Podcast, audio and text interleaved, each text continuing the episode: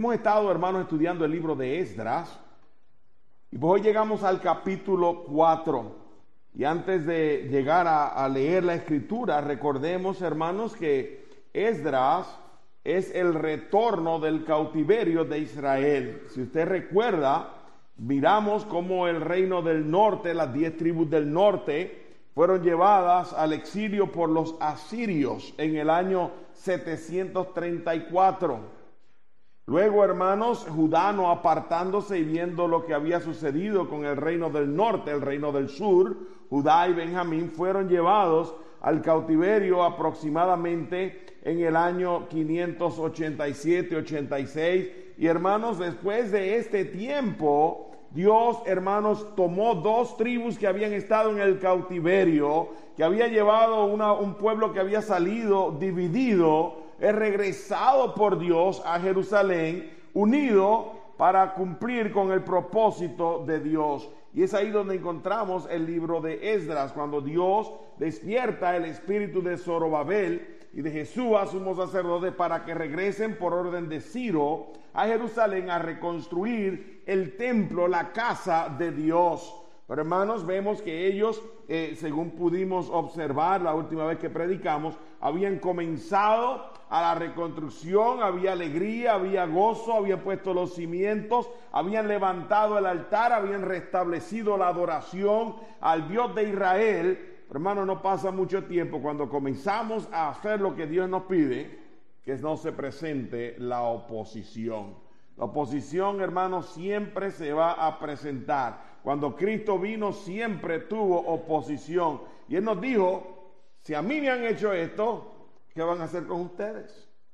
Él nos dijo, recuerden que en el mundo van a tendréis aflicción, pero confíen en Dios y en mí. Yo he vencido al mundo. La iglesia de Dios, hermanos, eh, que camina el día de hoy por la cual Cristo se entregó, aunque perseguida, hermanos, nada puede contra ella. Dice el Señor, el, Señor Jesús dijo, las puertas del Hades no prevalecerán contra la iglesia de Dios. Y aunque seamos perseguidos, hermanos, podemos tener gozo, podemos tener paz, podemos ser fieles al Señor como lo fue el apóstol Pablo. Vamos a orar, hermanos. Encuentre sus dedos ahí en la escritura, el libro de Edras, el capítulo 4. Vamos a orar y vamos a mirar lo que Dios tiene para nosotros en la mañana de hoy. Yo he titulado el mensaje, no te dejes engañar ni intimidar.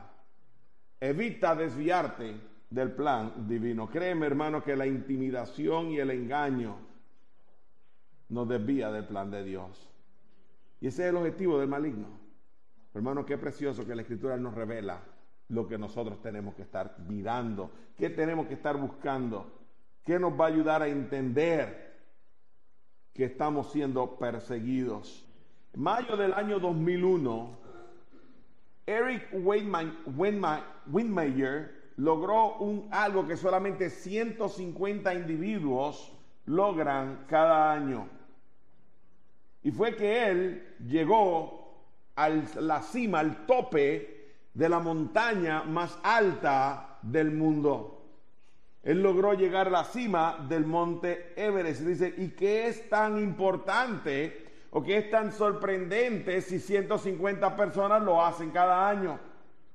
Hermanos, que Eric Windmeyer era ciego. Él nació con una enfermedad eh, congénita y, esta enfermedad eh, le hizo estar completamente ciego a la edad de 13 años. hermanos, eh, en lugar de él centrarse en aquello que no podía hacer, por cuanto tenía un impedimento físico, él dijo que él necesitaba enfocarse en aquello que él sabía era una meta para su vida. En su, autobiografía, que se titula toca el tope del mundo. La, autobiografía de un ciego que subió más allá de lo que sus ojos podían ver. Hermanos, si pensamos en ello, es así. Muchas veces, hermanos, nos enfrentamos a las situaciones que tenemos de frente y tenemos una, eh, una decisión que tomar. Vamos a permitir que los obstáculos Vamos a permitir que las dificultades, que la persecución que está frente a nosotros nos detenga. O vamos nosotros a perseguir aquello que sabemos necesitamos perseguir. Para nosotros como creyentes debe de ser hacer lo que Dios nos pide y demanda en la escritura. Pero hermano, no va a ser sin obstáculos, no va a ser sin dificultades. La realidad es que nosotros siempre vamos a enfrentar dificultades. Si la vida cristiana no fuera sin dificultades, todo sería fácil. Hermano, el llamado a seguir al Señor no es un llamado a vivir sin dificultades, sin presiones, sin oposición, sin retos. Dios utiliza las dificultades muchas veces para purificarnos y acercarnos a Él. Dios permite dificultades para que conozcamos quién es Él, su carácter y nos enfoquemos en su gracia. De esto trata el capítulo 4. Usted ve, hermanos, en el capítulo 4 encontramos que ya ellos habían, como dije anteriormente, habían comenzado a, poner los cimientos. Encontramos, hermanos, que ya el altar estaba reedificado. Encontramos que el pueblo estaba adorando a Dios y enfocado nuevamente en Dios. Había gozo, había alegría, había unidad, había propósito, había un norte que ellos tenían que seguir. Oyendo los enemigos de Judá y de Benjamín que los venidos de la cautividad edificaban el templo de Jehová, Dios de Israel, vinieron a Zorobabel y a los jefes de la casa paterna y les dijeron, edificaremos con vosotros, porque como vosotros buscamos a vuestro Dios y a él ofrecemos sacrificio desde los días de Sar-Adón, rey de Asiria, que nos hizo venir aquí Jerosorobabel, Jesúa y los demás jefes de casa paterna de Israel dijeron, no nos conviene edificar con vosotros casa a nuestro Dios, sino que nosotros solos la edificaremos a Jehová, Dios de Israel, como nos mandó el rey Ciro, rey de Persia. Pero el pueblo de la tierra intimidó al pueblo de Judá y lo atemorizó para que no edificara, sobornaron además contra ellos a los consejeros para frustrar sus propósitos todo el tiempo de Ciro, rey de Persia, y hasta el reinado de Darío, rey de Persia. Hermano, esto es un espacio eh, de aproximadamente 20 años. La persecución y la intimidación pasa por aproximadamente 16 y 20 años. Y en esta mañana, hermanos, yo quiero que nosotros miremos como la oposición, como el engaño, como hermano la intimidación trata de desviarnos a nosotros del plan de Dios, del propósito de Dios, de, desviarnos a fin de que nosotros nos enfoquemos en otras cosas, lo que sucedió. Es ahí donde viene el profeta Geo y, y Zacarías a llamar la atención. Es aquí verdaderamente cuando llegamos a Geo luego de que termine este capítulo. Y Zacarías. Y Dios tiene que volver a redirigirlos, reenfocarlos, porque se habían apartado, porque se dejaron intimidar. No nos dejemos intimidar el día de hoy. Así que, ¿cuál es la idea principal que yo quiero que enfoquemos la mañana de hoy? Es la siguiente, espera oposición cuando cumples con el mandato divino. Si tú comienzas a hacer lo que Dios te pide, espera oposición. La oposición a veces viene de afuera, como en este caso. Cuando la oposición viene de afuera, es más fácil identificar y es menos dolorosa. Pero cuando la oposición viene de adentro, hermano, es doloroso el trabajo. Pero Dios se encarga de hacer la obra.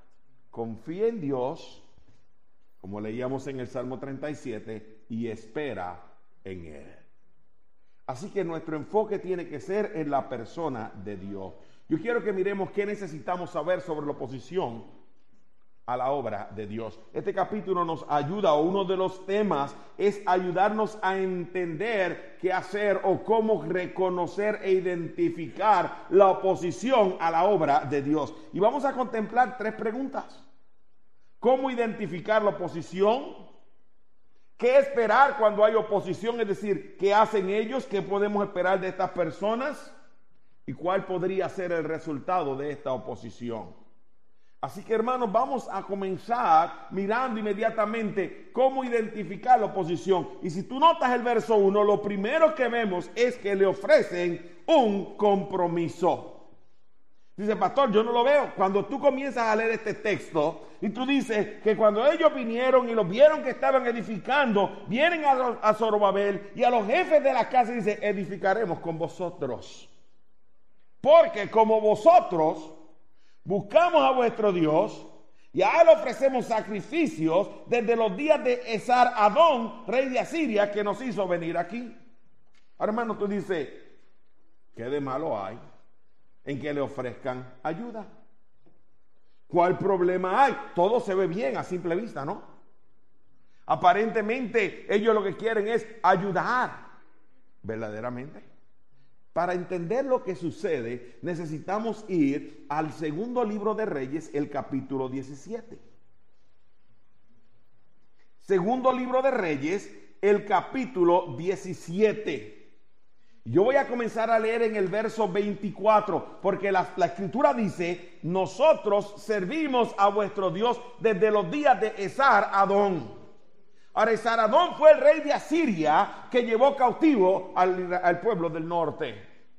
Y lo que hizo fue que tomó personas de otras regiones y las llevó a Samaria para habitar entre ellos. Vamos a leer la historia para que podamos entender el contexto histórico del capítulo o de lo que sucede.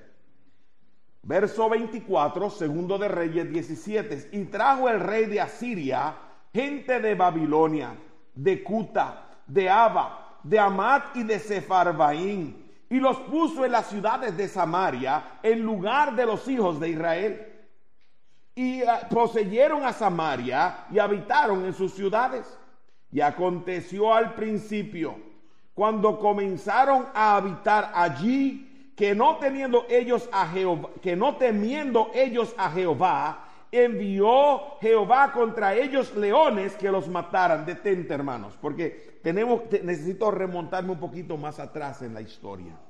Cuando el reino de Israel se divide, se divide cuando el hijo de Salomón, eh, Roboán, divide el reino bajo su, bajo su reinado, las tribus del norte establecen su capital en Samaria. Es decir, el centro de mando estaba en Samaria. Si usted recuerda, hubo un rey, acá, que inclusive levantó lugares altos y, y, servían a otros dioses. Y comenzamos a ver corrupción dentro del pueblo de Israel. Por eso es que ahora él toma gente de Babilonia, de Cuta, de Aba y de otras ciudades y los pone en Samaria. Porque es el centro de control, es el centro de gobierno, el centro de mando. Es decir, ya ustedes no están en control. Ustedes han sido subyugados. Ustedes no tienen poder. Ustedes no son ya más un reino independiente. Ya ustedes no son soberanos, es lo que le está diciendo. Y ahora, nota que dice que aconteció, verso 25, nuevamente quiero mostrarte algo, al principio cuando comenzaron a habitar allí, que no temiendo ellos a Jehová. Esa palabra temiendo o temer va a aparecer 12 veces en los próximos versos. Eso me dice que hay algo importante en la enseñanza de ese texto. Es la palabra clave. No temían, no temieron. Continúa la historia y ya mismito llegamos a la explicación. Y nos dice a nosotros en la escritura, dijeron pues al rey de Asiria, verso 26, las gentes que tú trasladaste y pusiste en las ciudades de Samaria no conocen la ley del Dios de aquella tierra y él ha echado leones en medio de ellos, y aquí que los leones los matan, porque no conocen la ley del Dios de la tierra. Y el rey de Asiria mandó diciendo, llevad allí a alguno de los sacerdotes que trajisteis de allá, y vaya y habite allí, y les enseñe la ley del Dios del país. Y vino uno de los sacerdotes que habían llevado cautivo de Samaria y habitó en Betel. Y les enseñó cómo habían de temer a Jehová. Recuerda, el altar estaba en Betel, el lugar de adoración. Pero cada nación se hizo sus dioses y los pusieron en los templos de los lugares altos que habían hecho los, de Samaria. Cada nación en su ciudad donde habitaba. Los de Babilonia hicieron a Sucot Benot. Los de Cuta hicieron a Nergal. Y los de Amad hicieron a Asima. Los Abeos hicieron a Nihaz y a Tartac. Y los de Sefarbaín quemaban sus fuegos, eh, perdón, quemaban sus hijos en el fuego para adorar a Adramelech y a Anamelech, dioses de Sefarbaín. Ahora nota cómo dice los próximos textos. Temían a Jehová e hicieron del bajo pueblo sacerdotes de los lugares altos que sacrificaban para ellos en los templos de los lugares altos. Temían a Jehová y honraban a sus dioses según la costumbre de las naciones donde habían sido trasladados. Hasta hoy hacen como antes, ni temen a Jehová, ni guardan sus estatutos ni sus ordenanzas, ni hacen según la ley y los mandamientos que prescribió Jehová a los hijos de, de Jacob al cual puso el nombre de Israel, con los cuales Jehová había hecho pacto y le mandó diciendo, no temeréis a otros dioses, ni los adoraréis, ni les serviréis, ni haréis, ni les haréis sacrificios, mas a Jehová que os sacó de la tierra de Egipto con grande poder y brazo extendido, a este temeréis, y a este adoraréis, y a este haréis sacrificio los estatutos y derechos y ley y mandamientos que os dio por escrito, cuidaréis siempre de ponerlos por obra. Y no temeréis a dioses ajenos. No olvidaréis el pacto que hice con vosotros, ni temeréis a dioses ajenos, mas temed a Jehová vuestro Dios, y él os librará de mano de todos vuestros enemigos. Pero ellos no escucharon. Antes hicieron según su costumbre antigua. Así temieron a Jehová aquellas gentes y al mismo tiempo sirvieron a sus ídolos y también sus hijos y sus nietos, según como hicieron sus padres, así lo hacen hasta hoy. Ahora, detente, hermanos. ¿Qué sucede? Sucede que Dios castiga al pueblo que está en medio de ellos porque no están obedeciendo la ley de Dios. Es Dios. Y ellos le dicen, el problema es que nosotros no conocemos ni servimos al Dios de Israel. Sirvámoslo. Y ellos toman un sacerdote y lo envía para que le enseñe la ley de Dios. Es decir, le enseñe los sacrificios, les enseñe las ordenanzas, les enseñe los pactos, pero ellos en lugar de verdaderamente servir a Dios y temer a Dios y honrar a Dios y seguir sus mandamientos, seguían aplicando los rituales de como Dios decía que había llegarse a él para sus dioses. ¿Me está usted siguiendo? ¿Está prestando atención? ¿Qué es lo que esta palabra? Esa palabra temer significa respetar, reverenciar, tener como una persona que se debe exaltar. Hermano, ¿cuántas personas escuchan el nombre de Dios y tiemblan ante Él? La Escritura dice que hasta los demonios conocen el nombre de Él y tiemblan. El hecho de que usted se postrara a Dios o dijera, estoy postrándome ante Dios, sirviendo también a su Dios, no implica que usted tiene una relación personal con ese Dios. Que el Dios de Israel es el Dios tuyo. Hay muy a menudo, hermano, que nosotros presentamos a personas y los conformamos a las prácticas que nosotros tenemos. Pero conformarte a una práctica no implica que hay una relación personal entre tú con Dios. El hecho de que tú vengas a la iglesia o de que te hayas bautizado o de que eh, eh, guardes eh, la palabra de Dios y vivas una vida moral no te hace un hijo de Dios. ¿Me estás siguiendo? El hecho de que tú sepas o ores en la mañana no te hace un hijo de Dios. Lo que te hace un hijo de Dios es el hecho de que Cristo murió por ti en la cruz del Calvario, que tú entiendes que tu pecado es lo que ha hecho una separación entre Dios y tu persona y que tú entendiendo que eres salvo solamente por la obra de Cristo en la cruz del Calvario y que Dios te regala por gracia la fe para depender, para poner confianza en lo que Él hizo por ti, entonces eso es salvación. No confundamos una cosa con otra. Y hermano, esto lo vemos en ese tiempo, pero lo vamos a ver también en el año 325, cuando Constantino, para unificar el imperio, eh, eh, eh, levanta y dice, la religión del imperio romano es el cristianismo. Y para convertirte en un cristiano, lo que había que hacer era lo que hacían los cristianos, bautizarlos. Así que son bautizados porque son sumergidos en agua. El bautismo no salva a nadie. Solamente la sangre de Cristo limpia el pecado. ¿Me está usted siguiendo? O sea, la historia es cíclica, se repite. Y es lo que vemos aquí, en este texto, en esta mañana. Y ellos ahora entienden que ese pueblo no verdaderamente conoce a Dios. Hacen las obras como si le conocieran. Hacen rituales como si le sirvieran, como si le honraran pero su corazón no le pertenecía al Dios de Israel porque no eran de Dios. Así que ellos unirse para que les ayudasen a construir el templo que Dios le pidió reconstruir a sus hijos es un compromiso. Es un compromiso. Hermano, el mundo ofrece compromisos continuamente. No se los ofreció Faraón a Moisés, ¿Quiénes han de ir? Vayan, vayan ustedes los hombres.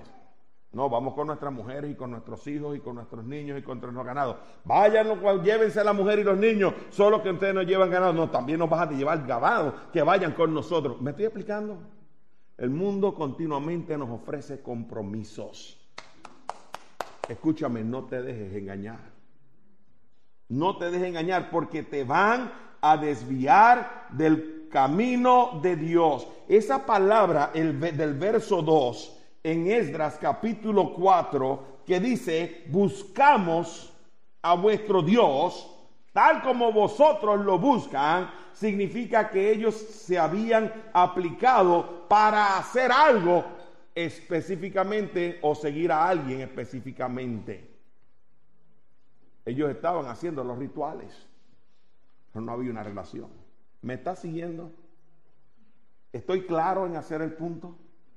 Así que hermanos, lo primero que hicieron fue hacer un compromiso. Ahora, lo que es interesante es que dentro de ese compromiso ellos están haciendo algo que es también una manera de nosotros buscar control. Es adular. En inglés, flattery. Es que nosotros lo adoramos y le servimos y lo honramos porque sabemos que Él es el Dios. Él es el Dios de la tierra, es el Dios que envió los leones. Es el Dios que tiene el poder para hacer las cosas. Pero hermano, no te dejes engañar. Muchas veces la gente busca decir lo que tú quieres oír o dice lo que tú sabes que lo que lo que lo que a tus oídos suenan bien porque es conforme a la palabra de Dios, pero su corazón no está en ello. La escritura, qué precioso que Dios no mira lo que mira el hombre. Porque el hombre mira lo que está delante de sus ojos, pero Jehová mira el corazón. Y es por eso que usted tiene que estar mirando qué es lo que hay detrás de lo que te ofrecen o lo que te piden. Puede sonar precioso, pero no ser conforme al plan de Dios. Así que lo segundo que vemos es adulación. Estaban adulando, los servimos también como ustedes al vuestro Dios. Y solo a Él le ofreceremos sacrificios. Desde los días de Esar, Adón, mentiras. Mentiras porque habían levantado también los altares y las estatuas de sus dioses. Y los habían puesto en los templos y en los lugares altos. ¿Para qué? Para decir que ese era el Dios a quien ellos servían. Pero no, ese es el Dios de Israel que le hemos hecho una, una figura diferente. Mentira. Pero gracias a Dios por líderes fieles, líderes sabios, Líderes, hermanos, tenaces que vieron lo que, lo que el hombre quizás no podía ver y vieron más allá de las palabras y pudieron identificar y mantenerse firmes en lo que tenían que mantenerse firmes. Así que como no, no lograron su objetivo, entonces dice el verso 4, que el pueblo de la tierra intimidó al pueblo de Judá y lo atemorizó para que no edificara, y que sobornaron además con ellos a los consejeros para frustrar sus propósitos todo el tiempo de Ciro, rey de Persia, y hasta el reinado de Darío, rey de Persia. ¿Usted se acuerda, hermanos, en el capítulo 3, en el verso 3, ve conmigo un, capítulo antes, capítulo 3, verso 3, dice, y colocaron el altar sobre su base, porque tenían miedo de los pueblos de las tierras. Y ofrecieron sobre el holocausto a Jehová, holocausto por la mañana y por la tarde. El pueblo sabía que ellos le tenían miedo. Así que vamos a utilizar del temor que tiene. Como no nos funcionó lo que es a la buena, entonces vámonos con la fuerza. ¿Qué se llama eso, hermano? Se llama intimidación. Y la intimidación, hermanos, eh, eh, eh, ellos la utilizan con, con el objetivo de hacer tres cosas. Atemorizarlos, detenerlos y frustrarlos. Qué triste cuando nosotros estamos frustrados por la obra de Dios. Qué triste cuando nosotros tenemos miedo del hombre cuando estamos haciendo la obra de Dios. Qué triste, hermano, cuando nosotros nos detenemos porque tememos más al hombre que lo que le tememos a Dios. ¿Sabe lo que pasa cuando uno se frustra? Uno cambia las prioridades. De eso es que predicó el pastor Jeremías las últimas cinco semanas. El pueblo había invertido prioridades porque estaba frustrado. Hermano, tú no te frustras conmigo. Pastor, usted es la causa de mi frustración, no hermano. Hay algo más allá de eso. Haz algo más allá de eso. Tu culpa me lo que quieras, yo lo cargo, no hay problema conmigo. Tu frustración no es conmigo, es con Dios. Tu problema no está conmigo, tu problema está con Dios. Y tú necesitas mirar cuál es la raíz del problema para resolverlo con quien tienes que resolverlo. Cuando lo resuelves, ¿sabes qué sucede? Las cosas comienzan a caer en su justo lugar y comienzas a aprender a, a, volver a gozarte de lo que Dios tiene para nosotros. Hermanos, la intimidación buscó detenerlos, frustrar sus propósitos, que no pudieran cumplir lo que tenían que hacer. Así que lo primero es cómo identificamos la oposición. Hay un compromiso, vamos a poder encontrar adulación, eh, alabanza, o como tú lo quieras llamar, y vamos a ver intimidación para frustrarnos, detenernos y atemorizarnos. Hermano, si yo me voy a dejar frustrar por cada dificultad que se presenta en el ministerio, estuviéramos, hermano, muy atrás de donde estamos el día de hoy. No quiere decir que como humano no paso por, por momentos de desaliento, pero tengo que enfocarme en Dios. La escritura dice en el Salmo 37, confía en Dios y Él hará. Deleítate en Dios y Él concederá las peticiones de tu corazón. Encomienda a Jehová tu camino y confía en Él y Él hará. A veces la frustración viene porque nosotros nos vemos como el centro.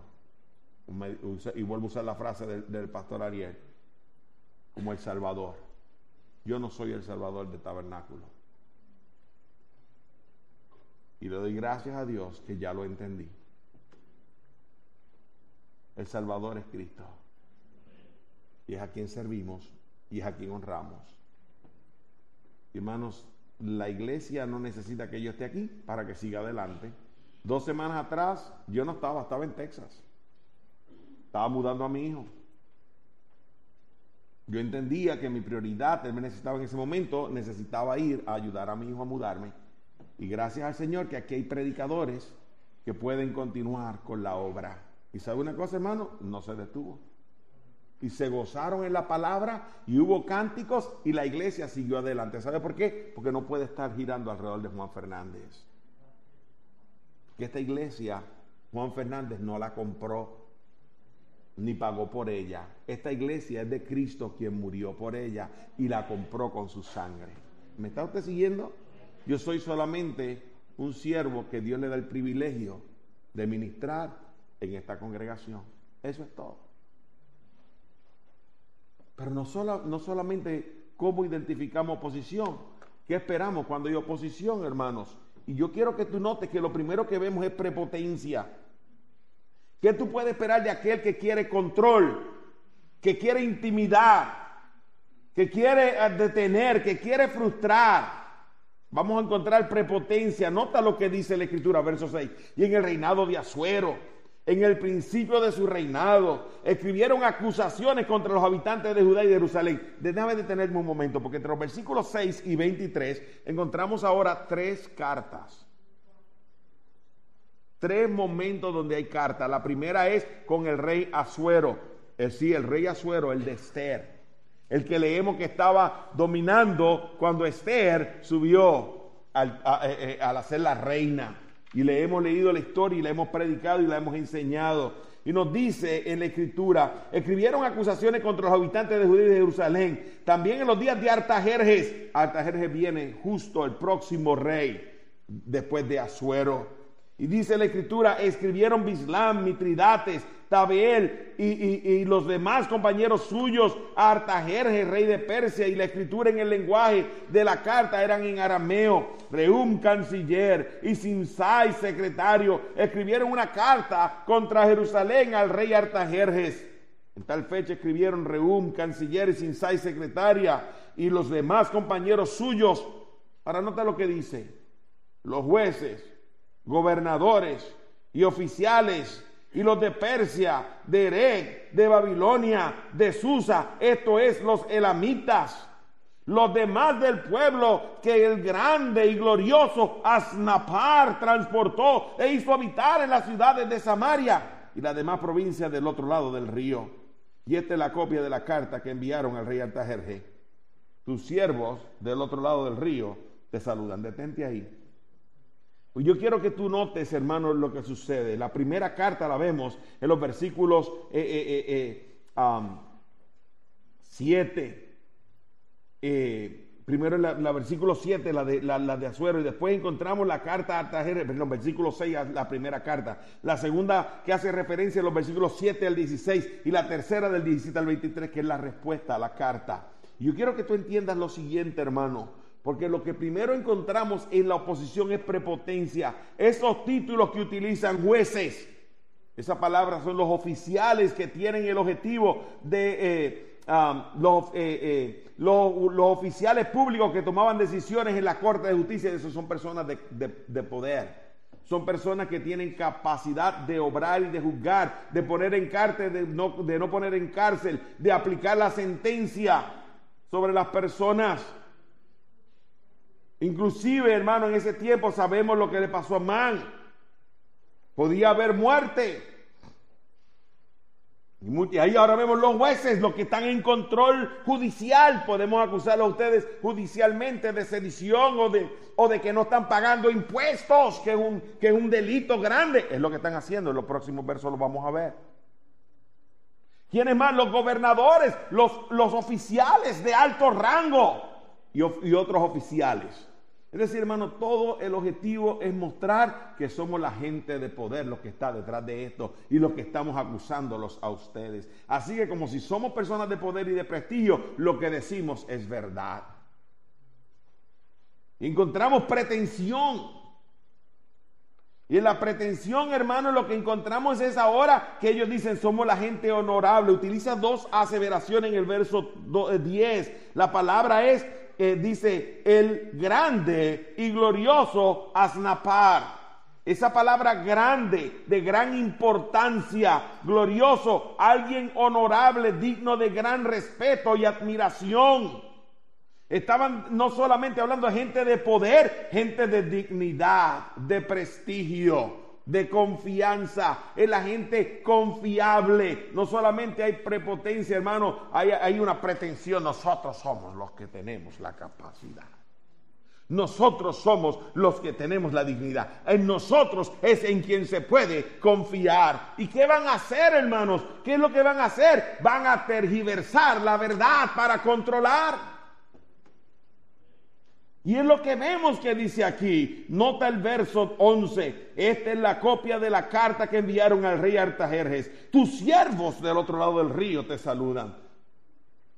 Sea notorio al rey que los judíos que subieron a de ti a nosotros vinieron a Jerusalén y edifican la ciudad rebelde y mala. Y levantan los muros y reparan los fundamentos. Ahora, hermano, ¿quién es el que está reparando muros y fundamentos? Edras, Zorobabel, Jesúa, pues Nehemías. Aquí vemos ahora la unión de Nehemías con Edras. Aquí vemos ahora, hermano, el tiempo de Nehemías. ¿Me está siguiendo? Se cruzan, hermanos. Se cruzan.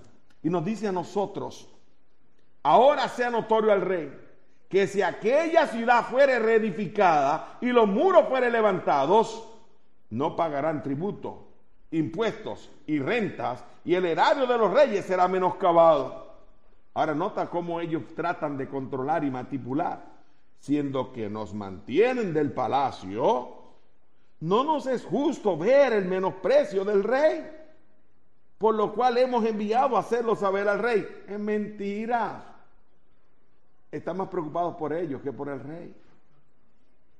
Es la manera del mundo. Es la manera de los políticos. Se preocupan más por, por ellos mismos que por usted y por mí. Y nosotros nos morimos por ellos.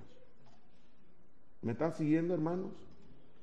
para que busques en el libro de las memorias de tus padres, verso 15. Arallarás en el libro de las memorias y sabrás que esta ciudad es ciudad rebelde y perjudicial a los reyes de y a las provincias y que de tiempo antiguo forman en medio de ellas rebeliones, por lo que esta ciudad fue destruida.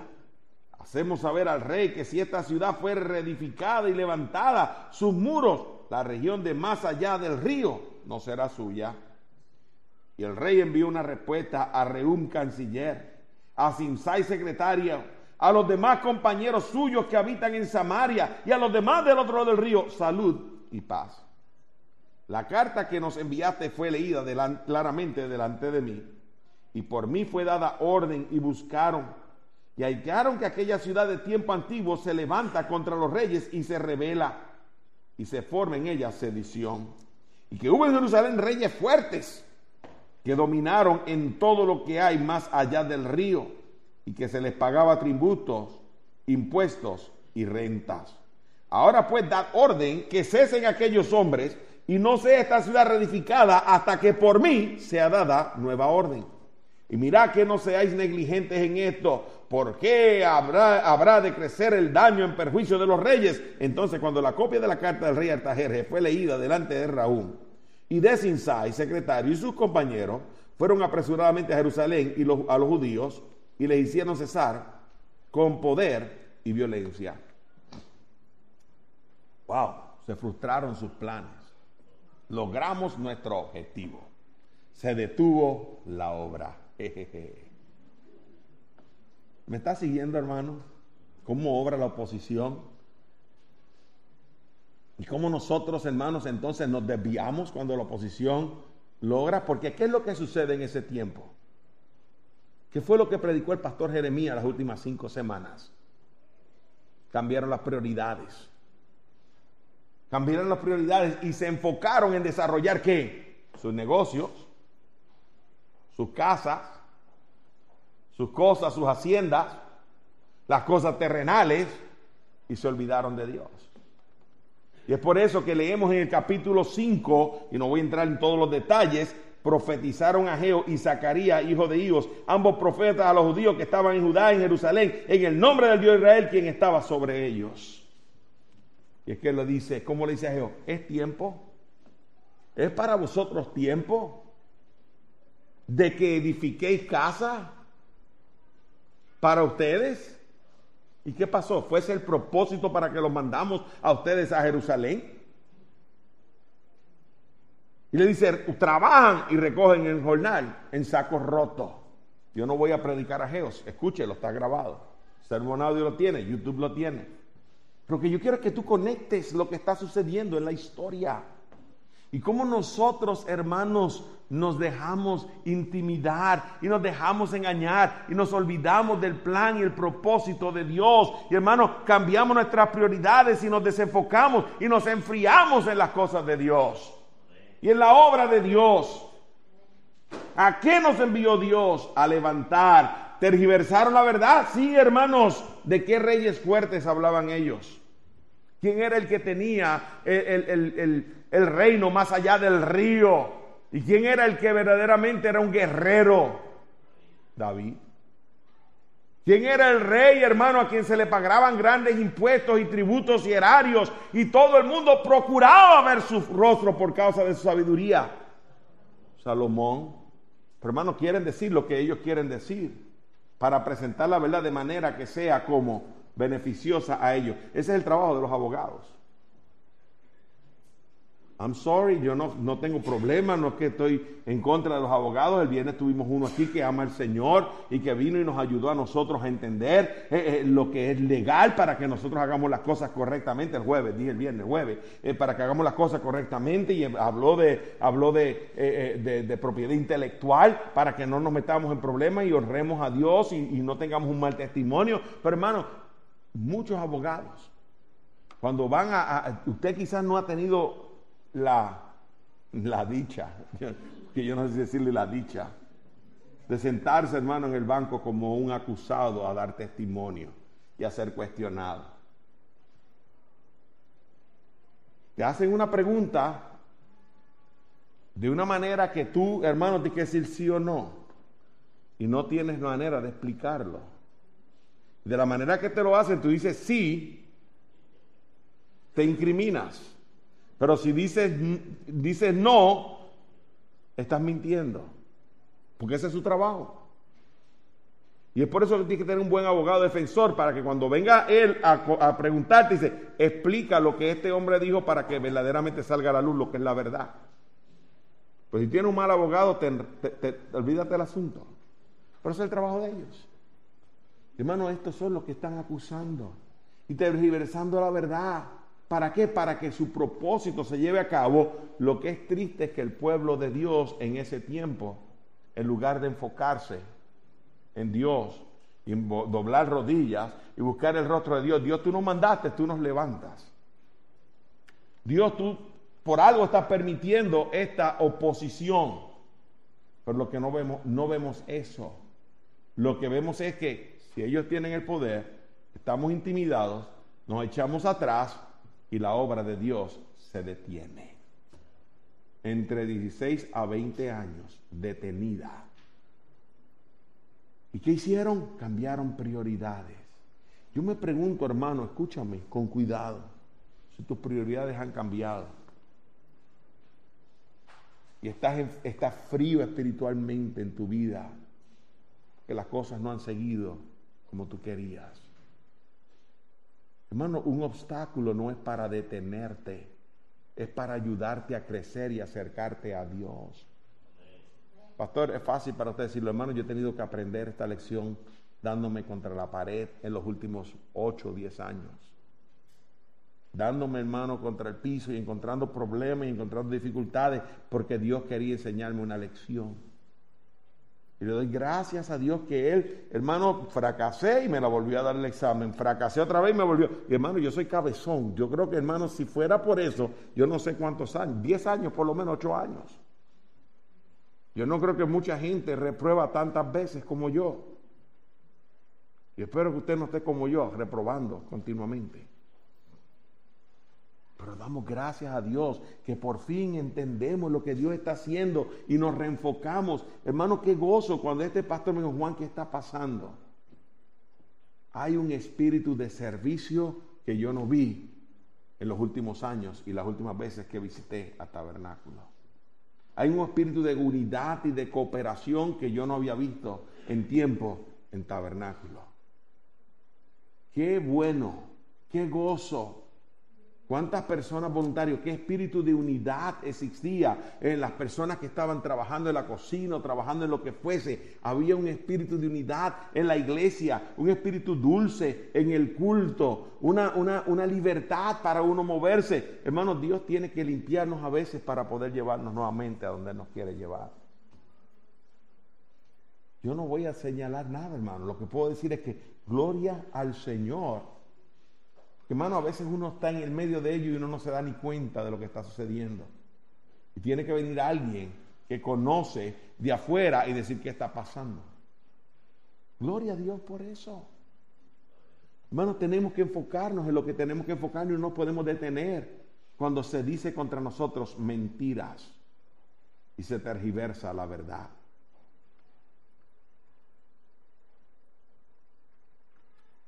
Voy decir muchas cosas, pero no las voy a decir. Así que, ¿qué esperar cuando hay oposición? Prepotencia, pretensión, tergiversación. Pero ¿cuál podrá ser el resultado? ¿Qué sucede? Verso 24. Entonces cesó la obra de la casa de Dios que estaba en Jerusalén, quedó suspendida hasta el año segundo del rey Darío, rey de Persia. La obra se detuvo. La obra se detuvo, se atrasó. El pueblo cambió prioridades, se desenfocó. Lo vimos en el libro de Ageo. Las prioridades se cambiaron. El pueblo se enfrió. Se enfocaron en, en lo que ellos querían, en su persona, en lugar de la obra de Dios. Y la pregunta, hermanos, es, ¿dónde estás tú el día de hoy? ¿Dónde te encuentras tú el día? Yo no estoy contestando esa pregunta, esa pregunta la contestas tú, para yo la contesto por mí, que yo conozco dónde yo estoy. Contéstala, ¿dónde te encuentras tú hoy? Pastor, el ministerio que yo hacía ya no está, pues hay otro. Hazlo, envuélvete, manos a la obra. Siempre hay un lugar para servicio. Siempre hay un lugar para envolver. No es acerca del pastor, no es acerca de, de, mí, es acerca de Dios. Hermanos, queremos ver personas envueltas, sirviendo en otras áreas. Hay necesidad, hermanos. Todavía, hermanos, necesitamos personas para la iglesia de niños, maestros. Toma sacrificio porque no es acerca de ti, acerca de Dios. Va a tomar estar aquí cuando te toque enseñar a las 9 de la mañana para orar por los estudiantes, pero hay un enfoque diferente. Y nos gozamos por eso. Hermano, hay necesidad, hermano, no hemos podido restablecer el ministerio de oración durante los cultos. Literalmente, hermano, yo no sé dónde podríamos orar. Pero hermano, está el sótano de la casa allá donde, donde están las oficinas. Allá se puede ir a orar por una hora mientras se está predicando. No hay una persona. Antes se oraban durante el culto. Hay otros ministerios que se pueden hacer. Es cuestión de decir, ¿en qué puedo servir? Y déjeme aquí para hacer lo que haya que hacer. Porque no es acerca de mí, es acerca de Dios. Sigue tres preguntas. ¿Cómo identificar la oposición? ¿Qué esperar cuando hay oposición? ¿Y cuál podría ser el resultado de la oposición? En la edición de enero del año 2012, en la revista Town and Country, una revista que se conoce aquí bastante, se encontró un artículo escrito por una mujer llamada Patty Davis.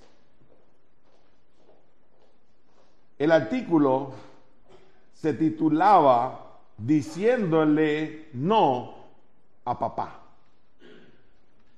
Saying no to daddy.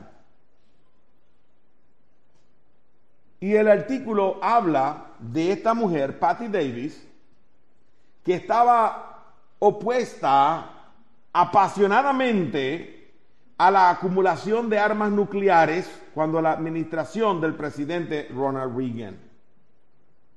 Se levantó, hermanos, para dar un, eh, una, una, eh, un, discurso cuando más de 100 mil personas estaban diciendo queremos otro presidente, fuera con este y que venga otro a tomarlo. Y dice, ¿cuál era el problema de esos? Que Patty Davis era la hija de Ronald Reagan.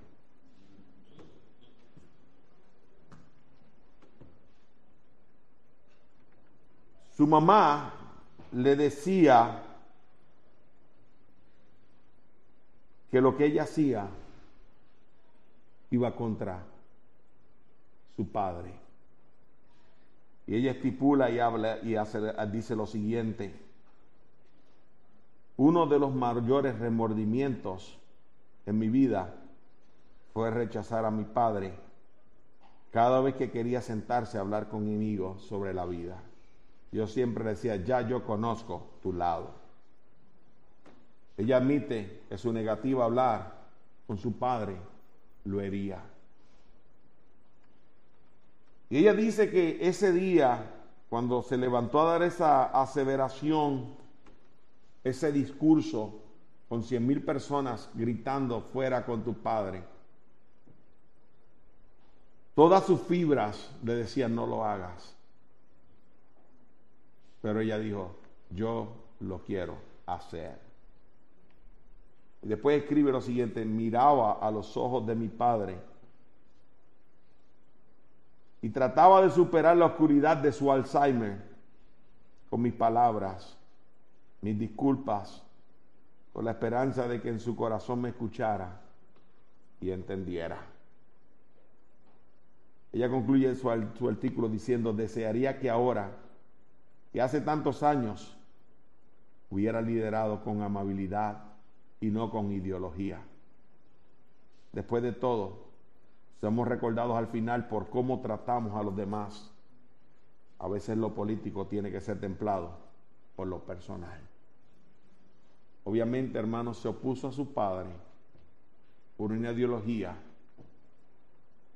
y después, con remordimiento, pena, carga en el corazón, quería pedirle perdón cuando ya posiblemente el Alzheimer no le permitía entender lo que sucedía. ¿Quieres tú eso en tu vida cuando el verdadero Padre es Dios? ¿Quieres tú eso en tu vida cuando en algún día Él te diga, me herías cada vez que hacías lo que hacías? Simplemente a veces por una ideología o quizás porque ha habido algún cambio que no es el, que yo quiero. Tiene, queremos que sirvas al Señor. Es tu, Dios, es mi Dios. Tenemos un solo propósito, honrarle a Él. Hermano, qué bueno que dentro de tabernáculo una persona externa reconoció que algo está sucediendo. Yo doy gracias a Dios por ello.